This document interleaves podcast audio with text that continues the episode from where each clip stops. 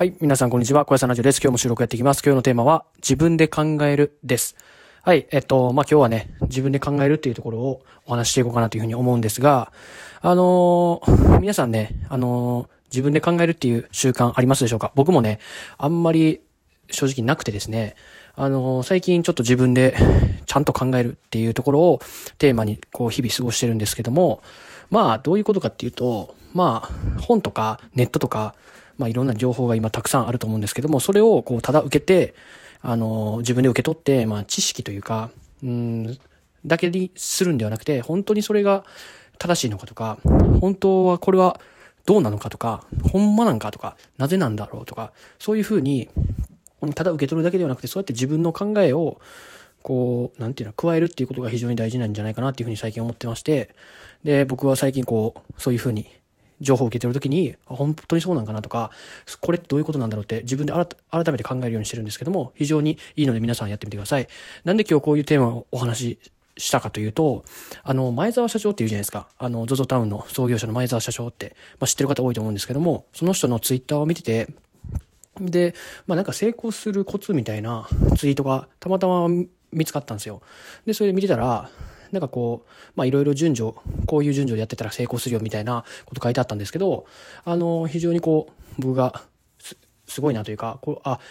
やっぱこれが大事なんやと思ったのが、やっぱりこう、自分で考えるみたいな。自分で100倍、1000倍考えるみたいな。人に頼るなみたいな。人に求めるんじゃなくて、自分が100倍、1000倍、1000倍考えたら、あの、おそらく自分が聞く人よりも、その分野のことに対して、自分の方が絶対考えを持ってるし、あの、精通してるから、あの、やっぱり、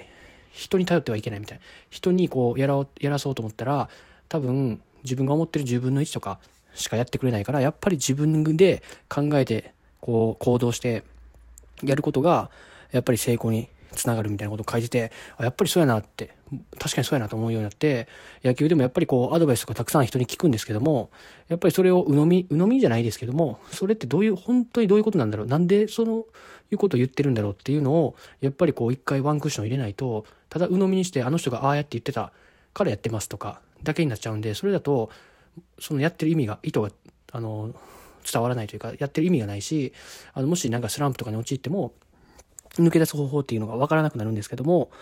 そういうふうに一回こう、自分で考えて、これどういうことなんだろうと教えてもらうのは別にいいと思うんですけど、これど、なんでそういう意識でやってんやろとか、どういうことなんやろうっていうのを自分で一回考えてみるっていうのは、非常にこう、なんか、こういう情報がすごいたくさんある社会の中で、あの、これが非常に大切になってくるんじゃないかなっていうふうに思います。特に AI とか、あの、もう考えなくてもこう答えが出てくるような、あの、なんて言うんだろう。世界になっていくっていうかなってきてるっていうかなってるので、うん、やっぱりそう自分で考えるっていうのが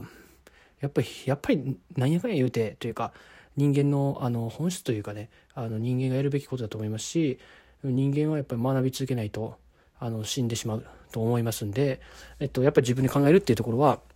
そういう前澤社長のように成功してる人の中でもものすごく大事にされてると思いますしやっぱりあの